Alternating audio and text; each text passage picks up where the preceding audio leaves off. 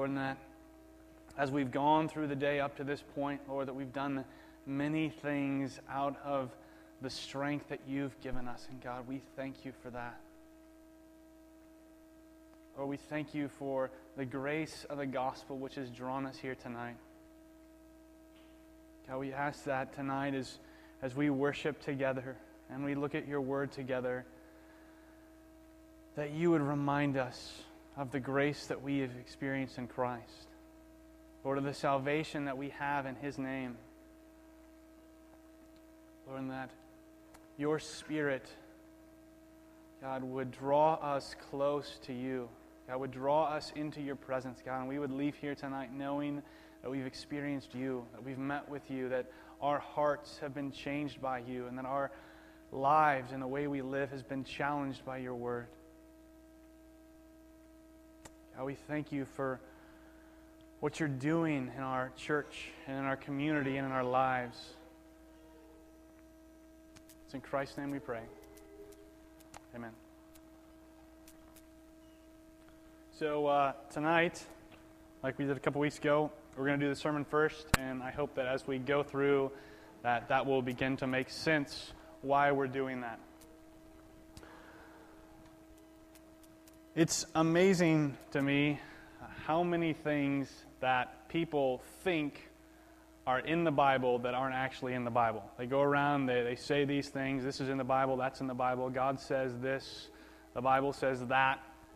Or lots of times, since you know I teach Bible at middle school and I have seminary degrees, people will come up to me and they'll say, "Is this in the Bible, or, or where is this found in the Bible?" For example, the phrase "moderation in all things." Moderation in all things. Great phrase. The Bible certainly teaches moderation in some things. But the phrase moderation in all things isn't found in the Bible. It's not from the Bible, it's from the philosophy of Aristotle. So we certainly don't agree with that. You know, we, we don't want salvation in moderation, we want it all. People also say that God helps those who help themselves. We've, we've studied that a bit here. We, we've seen that at, uh, about Jesus saying that blessed are those who are poor in spirit, that God doesn't really help those who help themselves. He helps those who can't help themselves. That's what the gospel is. The phrase actually comes from Aesop's fables, these stories which were written a long time ago. And originally it was the gods help those who help themselves. So, certainly something we don't agree with. I'm very thankful that this next phrase isn't in the Bible because I'm a bit of a slob. And I would be very distraught if cleanliness actually was next to godliness. But it's not. You know, sorry to disappoint moms on Mother's Day, but that is not in the Bible. If you've ever been to a Christian bookstore seen all the nice little cute paintings they have, you may have seen one of a lion and a lamb laying down together. And people will often say that, that one day the lion shall lay down with the lamb. But that's not in the Bible. In, in every passage that talks about the new creation, that talks about those kinds of things happening, it's a wolf that lies down with the lamb. And the lion's usually paired up with, a, with an ox or a cow.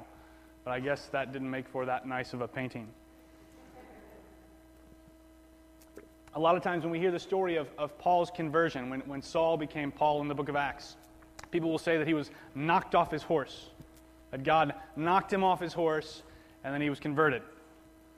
But if you read when Luke tells the story, or the two times when Paul tells the story, there's no horse. There's never a horse. You know, he, he may have been on a horse, he could have also just been walking and got knocked down. Just the other day, I had a middle school student come up to me and he said, Isn't it true that on the cross, when, when the thief on the cross mocked Jesus, that a bird swooped down and pecked out his eye?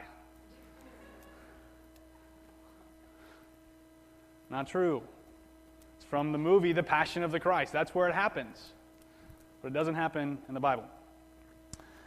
At Christmas, we saw that there may not have actually been three wise men that it comes from the song We Three Kings And we don't really know how many they were or if there were kings. We just know there was more than one. That's why there's wise men, not a wise man.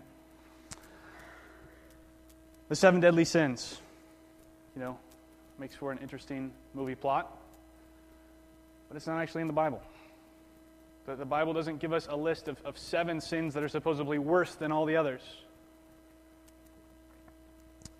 But all the time, all the time, people attribute things like these and, and other things to the Bible. They say, God says this, the Bible says this, and so you need to do it. Moderation in all things. God helps those who help themselves, they say. And misunderstandings and misinterpretations and, and these outright creations of our imagination get thrown around as if they have the authority of God. And in this way, in this way, our day, today, tonight, it's not much different than how it was in Jesus' day. You see, in Jesus' day, there were groups like the scribes and Pharisees who, who went around and they said, This is the right interpretation of the law. If you, if you do everything we tell you to do, if you keep everything we say, then you'll be keeping the law of God. That's what they said. And so they thought they thought that because they were doing these things that the scribes and Pharisees told them to do, that they were doing what God said. They, they kept the law in even some, some very small and tiny ways that would just seem insignificant to us. They were focused on that. That was important to them. But as they did that, as they focused on those things, they missed the bigger picture of the law. They, they missed what the law was written for. We saw that last week. We saw that Christ said, when he came, he said that I am the fulfillment of the law.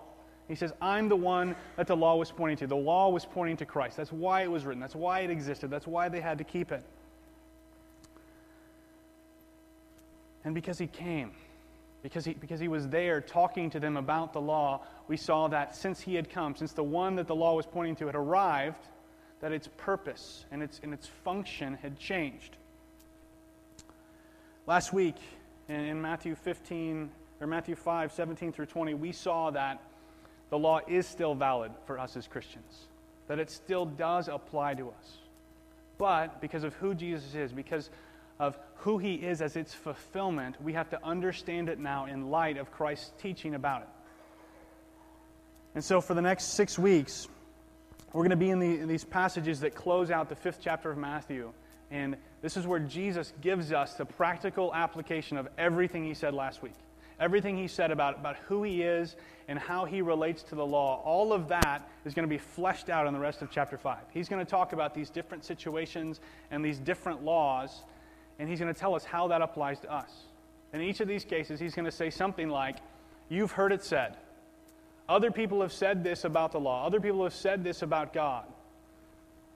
And he says, But I say to you, and, and his point is that he's here now, and we need to listen to him. So let's read our text, and then we'll, we'll look at the details of it. If you don't have a Bible, there's some at the end of the rows. And tonight's passage will be found in those Bibles on page 810. We're in the fifth chapter of Matthew, the first book of the New Testament, and we're going to be reading verses 21 through 26.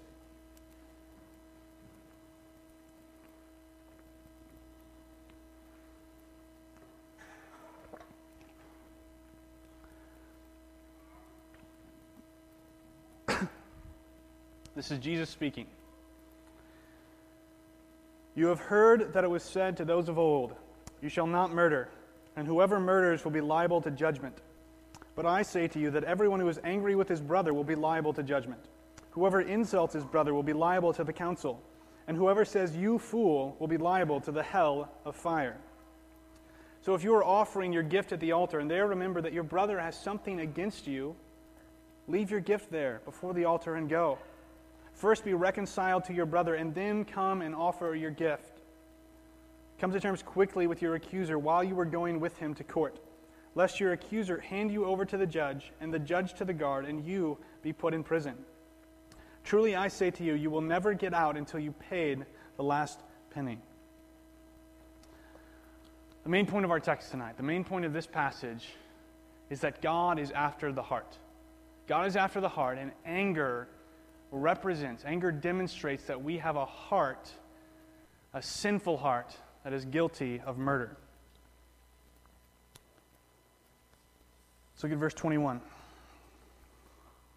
Jesus says, You have heard that it was said to those of old, You shall not murder, and whoever murders will be liable to judgment. This is pretty simple here. This is, this is nothing surprising to us. Murder is against the rules in the Old Testament, it's bad. This is the sixth commandment. Exodus 20:13, where the Ten Commandments are found, says, the sixth commandment says, You shall not murder. We know what that means, we understand it. And as early, you know, you, don't have to read the Old Testament very much. You can just pick it up, and you get a few pages in, you get to Genesis chapter 4, where Cain kills Abel. And God comes to Cain, and, Cain's, and, and God says, essentially, murder's bad. You're not supposed to do it. You shall not murder. And Cain gets punished for what he's done. He gets condemned by God because God doesn't like murder. We know that. So the people in Jesus' day rightly have heard that it was said, don't murder. If you murder, you're going to be held accountable for it. It's not, not that hard to understand. But then, just like Jesus is going to do in the next six passages, the five passages after this and this one, he says, But, I'm going to tell you something different. I'm going to tell you something more. Let's read verse 22. But I say to you that everyone who is angry with his brother will be liable to judgment. Whoever insults his brother will be liable to the council, and whoever says, You fool, will be liable to the hell of fire. The way he says, I say to you, it's, it's the most emphatic way he can say it. He's literally saying something like, I myself, me, the person who's standing here before you, I'm the one that's saying this. And you need to listen to me. That's what he's saying. He wants it to be clear that these are his words, his teaching. And he sets them up alongside the Old Testament law and says, they're just as important. You've heard this said, rightly, but I'm saying to you this. And then we know what he says. He says, Everyone who is angry with his brother, everybody who insults his brother, everybody who says, You fool. So the question for us is, is what does he mean by brother? Does he just mean the, the person that is the biological product of our parents just like we are? So it's okay for me to be angry with everyone else. It's okay for me to call other people fools. It's okay for me to insult other people as long as I don't do it to my sister or brother. Anything other than that is, is fine. Well, if we've, if, if we've spent any time in the New Testament, we know that, that brother or sister is also used to talk about fellow believers in Christ. So I would say that if you are here tonight and you have a relationship with Christ, that you are my brother or sister in Christ. And that's the way the, the word is used the vast majority of the time in Matthew. That's what he's talking about. He's talking about fellow disciples, fellow believers. So the question then is does that mean that I can call anybody a fool except people that are fellow Christians? I can be angry with anybody as long as they're not a Christian. So the next time a telemarketer calls me, I'm going to say, Are you a Christian? And if they say no, I'm going to get angry because it's fine. Well, you know, I think that Jesus' focus here is on the relationships between us as fellow believers. But we're going to get to verses 43 through 48 at the end of chapter 5. And this is where Jesus just kind of blows the doors wide open on interpersonal relationships. And he says, it's, it's not enough just to love those people that love you. It's not enough just to be nice to the people that are nice to you. You have to love your enemies. You have to pray for those people who will persecute you. So I don't think it'd be fair for us to restrict this to say that you know, we just need to not get angry with fellow believers. Because Jesus represents himself here in this passage, in this sermon, as somebody who cares about how we relate to everyone, whether we know them or not. So he says, everybody who's angry, they're liable to judgment. Everybody who insults someone else, they're liable to the council, the, the council of judgment.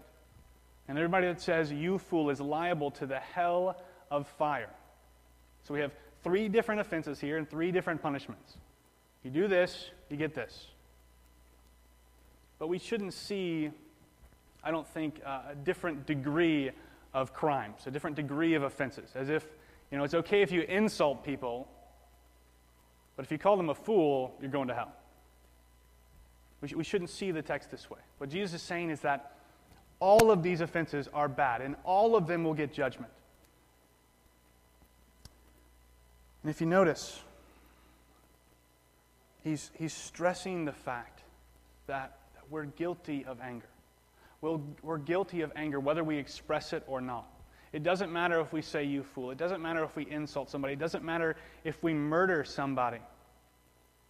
What matters is whether we are angry with someone. God cares about the heart, He cares about the inward condition that's expressed in the outward action.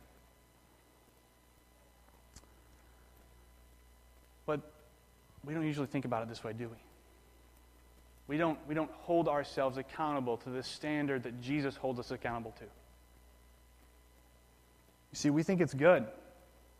We think that we're doing well if we don't express our anger outwardly. We may even pat ourselves on the back and say, Good job, self. Way to exercise self control and not get mad at that person outwardly, even though you were thinking it in your heart. Even though you really felt that way, you didn't show it to them, so you did a good thing. It's a good thing if I, if I don't visibly get upset at people at stoplights. Moms and dads, you may think that it's a good thing if you don't voice your anger at your kids. Husbands and wives, you may think that it's a good thing if you don't lash out at your spouse in anger. We think that it's a good thing if we don't get outwardly and, and visibly angry with someone even if we are inside.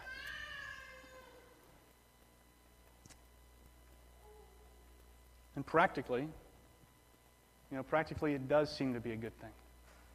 We, we, we don't want to lash out at people, obviously. We don't want to lash out at our spouse or our kids or our friends or our coworkers. But theologically, I don't think it's any different. Whether it's expressed or not, it doesn't matter. And that's what Jesus is saying to us. And I'll tell you why. I'll tell you why we think it's a good thing. We think it's a good thing if we don't outwardly express our anger, even if we're angry internally. We think that's a good thing because we are prideful, self worshiping idolaters. Let me say that again. We think it's a good thing because we are prideful, self worshiping idolaters. You see, it's because it's because I care more. We care more about what our spouse thinks, or our kids thinks, or our parents, or our friends, or our coworkers, or even complete strangers. We care more about what they think, what they think of us, how they view us, than we care about honoring God. Their opinion of us is more important than God's opinion of us. And Christ says, He says, that's not good enough. He says, whether it's expressed or not, whether anger, anger comes out of us or not, it doesn't matter. It doesn't matter if our spouse sees it, it doesn't matter if our kids see it. What matters is the fact that God always sees it, and God is always upset with us.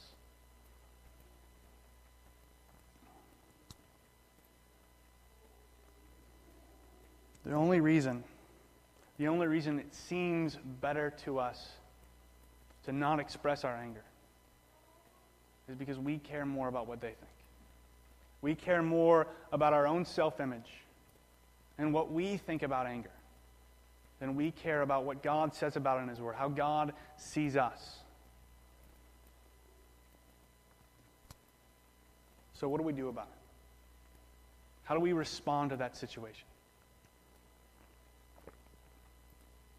Well, thankfully, in this text, Jesus gives us two examples. Two, two examples of ways we can practically apply what he's saying. In verses 23 and 24, he says this He says, So if you are offering your gift at the altar, and there remember that your brother has something against you, leave your gift there before the altar and go. First be reconciled to your brother, and then come and offer your gift.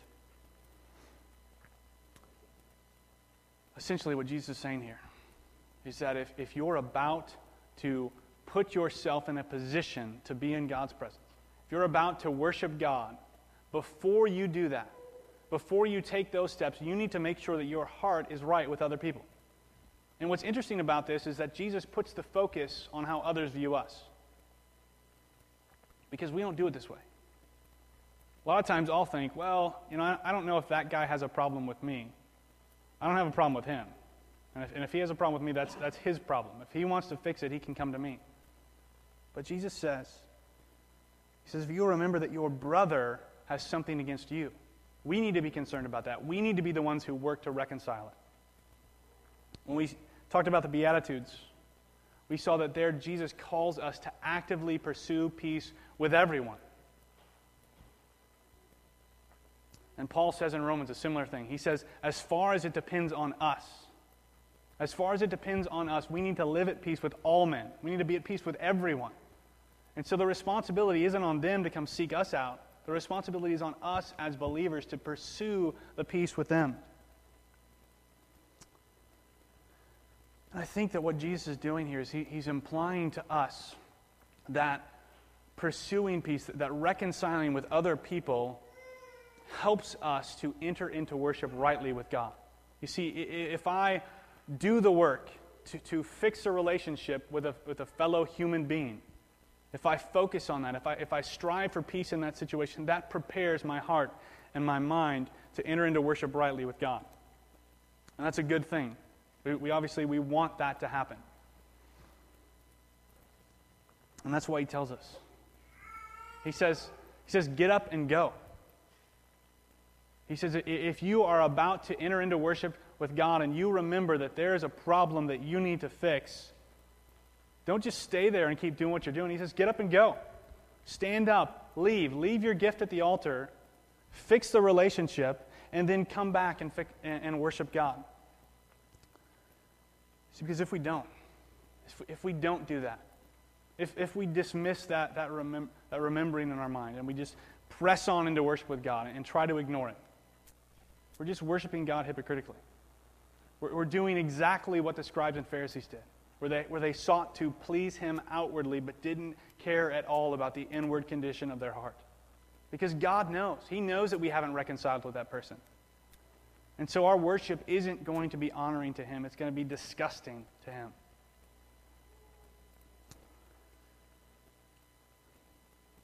So we need to ask ourselves. We need to ask ourselves who have I wronged this week? Who is there in my life that could have something against me that I need to go to and I need to seek out and I need to fix? We need to ask ourselves if there are relationships that we need to make right before we worship God. Now, obviously, you know, this isn't something we should just do on Sundays. This isn't something we should just do before we play worship music in the car. This is something we should be doing consistently and constantly, all the time. We should be making sure that we're relating rightly to other people. But Jesus is saying that we especially need to do that before we come to worship God. Before we put ourselves in His presence, we need to make sure that our heart is right with other people and that their hearts are right towards us as far as we can affect that. And if it's not, we need to call them. We need to, to go to them. We need to do whatever we can do to fix those relationships before we come before God's presence to worship Him. And these people may not even know. You may walk up to somebody and say, Man, I have this against you. And they may have no clue. See, that's because Jesus cares about even unexpressed anger. Even if you haven't told them, even if you haven't voiced those things, you still need to talk to them and work through that. Because Jesus cares about the heart. The second example comes in the next two verses, in verses 25 and 26. Jesus says this He says, Come to terms quickly with your accuser while you are going with him to court, lest your accuser hand you over to the judge, and the judge to the guard, and you be put in prison. Truly I say to you, you will never get out until you have paid the last penny. What Jesus is talking about here is this Uh, prison called debtor's prison. In the ancient world, if you owed somebody a lot of money, or even a little money, and you just couldn't pay them back, you know, they didn't have credit reports and collection agencies and all that stuff. What they would do is they would try to get money from you, and if they couldn't, they would, they would take you to court. They would take you to the court, and the judge would, would figure out whether you could pay them or not. And if you couldn't pay them, the judge would hand you over to a guard, and the guard would take you and put you in, in the prison for those in debt. And then you're there. You're there until the debt is repaid. See, but the problem with that is that it's not like today. You know, it's not like they could, they could make some license plates in prison and, and pay off their debt on their own. They couldn't do that. They were, they were stuck there in debt without any way to repay it. The only option they had is if somebody cared enough about them on the outside to come and pay the debt so they could go free. Otherwise, they're stuck there.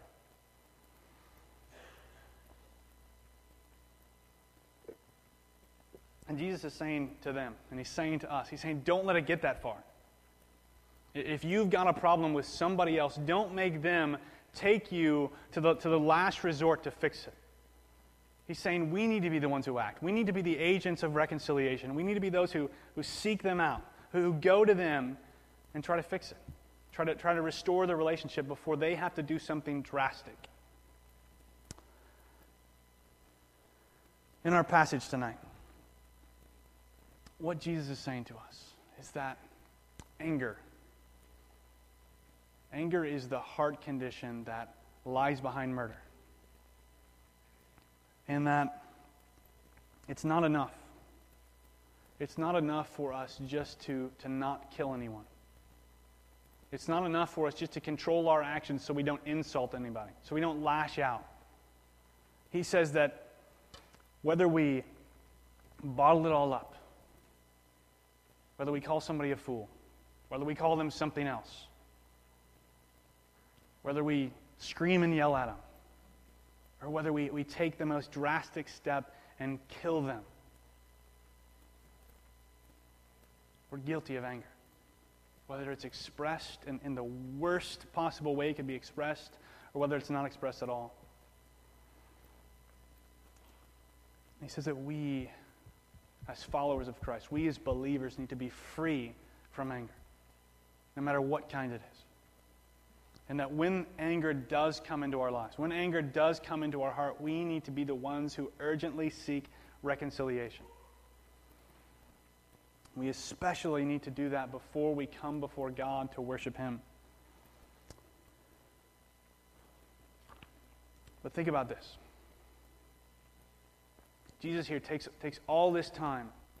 As he's talking to these people, he takes a lot of energy, a lot of, a lot of space on the page, and he talks to them about reconciling with other people, about how important it is for us to reconcile with, with one another as believers in Christ, reconcile with, with those who aren't believers in Christ, about how important this, this horizontal relationship is for us, between us and other men and women. So if that's that important, if, if he spends that much time talking about that, how much more important is it for us to be reconciled to God? You see, we saw earlier that, that Jesus says that it doesn't matter the, the anger, whether it's expressed or not. We're, we're still guilty. We're still liable to judgment. But the question is who's going to judge that? You, know, you, you can't know if, if I'm angry in here. I can't know if you are. I, I have no way of seeing that. I have no way of, of measuring that or proving that. Obviously, he, he's talking about God. God sees it, God judges it, God condemns it.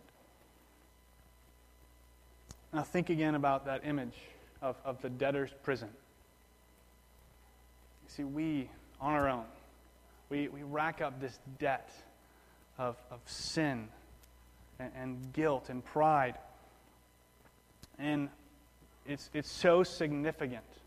No matter, no matter who we are, no matter how we've lived, it's so significant that we can never, ever, ever hope to repay it.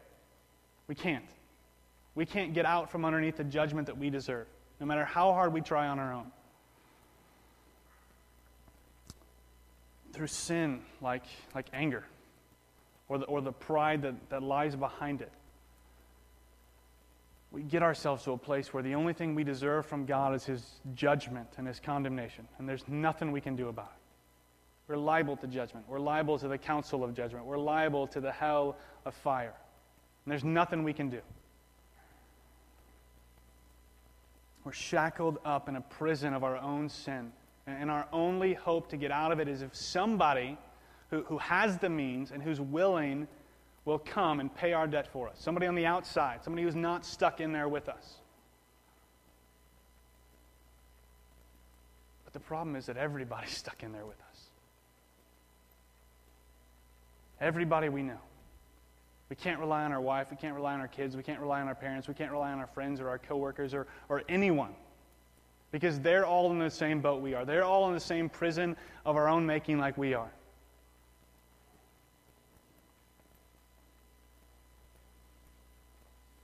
That's why Christ. That's why Christ, who was 100% God and 100% man, came into the world he came to be the person on the outside of the prison to pay the debt that was owed by the people on the inside of the prison.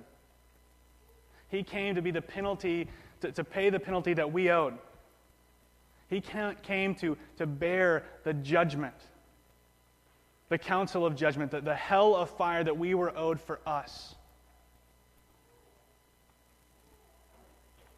He purchased our freedom. He purchased for us reconciliation with God, reconciliation with the judge who held us accountable.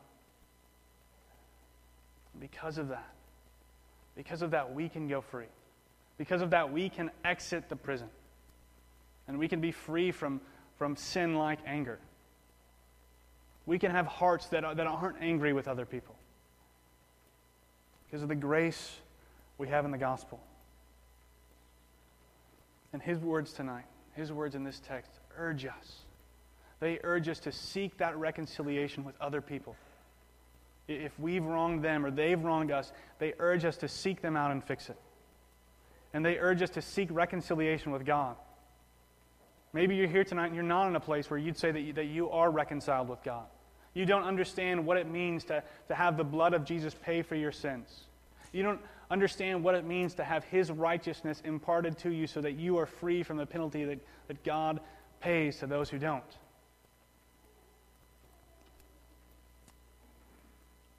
And Jesus is urging us to, to not wait, to seek that person out, to seek God out before it's too late. The reason, the reason why we're doing the sermon right now is because I didn't want to teach this text uh, after we had already worshiped God. I didn't want to teach these things and give these warnings that Christ gives us without giving us the opportunity to, to repent together, without giving us the opportunity to confess these things together. See, maybe some of you are here tonight and you're saying, you're, you're thinking about people that you need to fix the relationship with. This whole week, as I was studying this passage, things came into my mind. I thought, I probably need to call them. I probably need to seek them out and fix it. And so I don't want, to, want us to together enter into worship with God without doing that together. This is the, the most practical way we can apply this text tonight is by doing it. And so we're going to take some time. Uh, I don't really know how long. I don't know what this is going to look like. You know, maybe, maybe some of you need to seek somebody else out in this room. Maybe some of you need to go outside and make a phone call. Maybe some of you need to leave altogether and go find somebody and fix something. So I'm going to pray, and then we'll uh, take a few minutes. And then after that time, the band will come and, and we will worship God together with hearts that are right with Him and right with each other. Let's pray.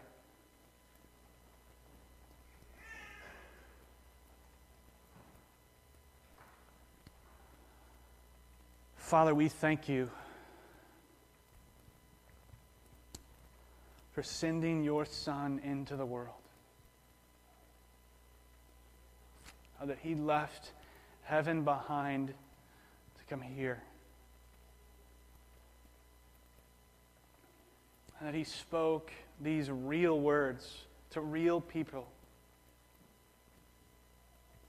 And that through your word they speak to us. God, we ask that you would send your spirit into this place, into this room, to drive home the truth that's there. God, that we would be reconciled to those that we need to be reconciled with. That we would be reconciled to you, God, that, that you would convict us of things we need to be convicted of. That you would remind us of things that we need to be reminded of so that we can enter before you rightly in worship. God, so that we can worship you without hypocrisy.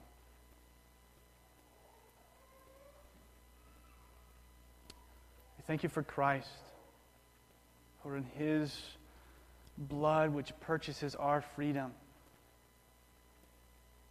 for his life, death, and resurrection which